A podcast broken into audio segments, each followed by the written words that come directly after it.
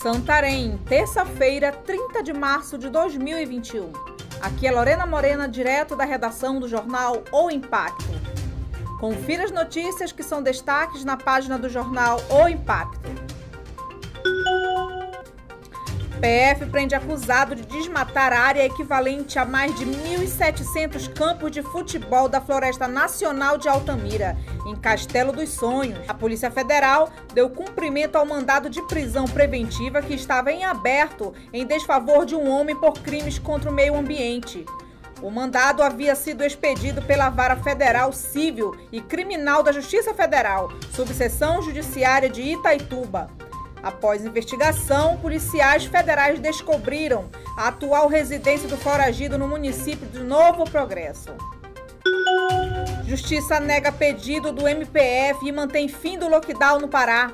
A Justiça Federal, através da seção judiciária do Pará, negou a ação civil pública movida por Ministério Público Federal e Defensoria Pública da União, que pedia que o Estado do Pará prorrogasse o período de lockdown. A decisão foi publicada no início da noite de segunda-feira, 29, dois dias após o governador Helder Barbalho decretar o fim do período do lockdown passando o estado para o bandeiramento vermelho nas medidas de restrições. O governo agiu neste sentido após verificar uma diminuição na curva de casos e mortes durante o período.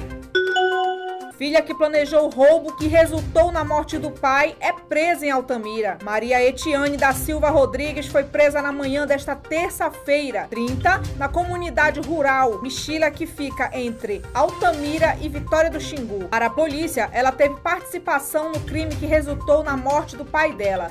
No último dia 2 de fevereiro, no bairro Sudã, no bairro Sudã 1, João Eduardo Rodrigues, de 66 anos, saía de casa para trabalhar quando foi abordado pelos criminosos que anunciaram o assalto.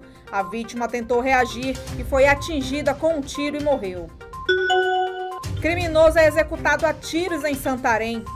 Por volta de 19h30 da última segunda-feira, 29, Luciano Gamboa Marinho foi morto a tiros em uma residência localizada na Rua dos Cravos, no bairro do Santarenzinho.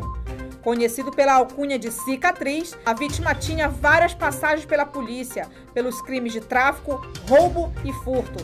Informações iniciais que dois indivíduos participaram do homicídio.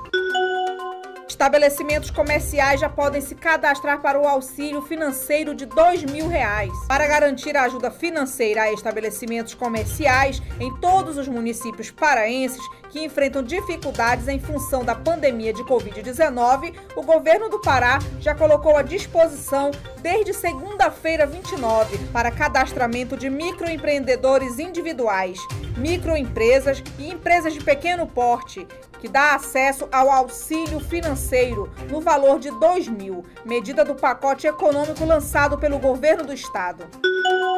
Para mais notícias, acesse www.oimpacto.com.br. Muito obrigada e até a próxima.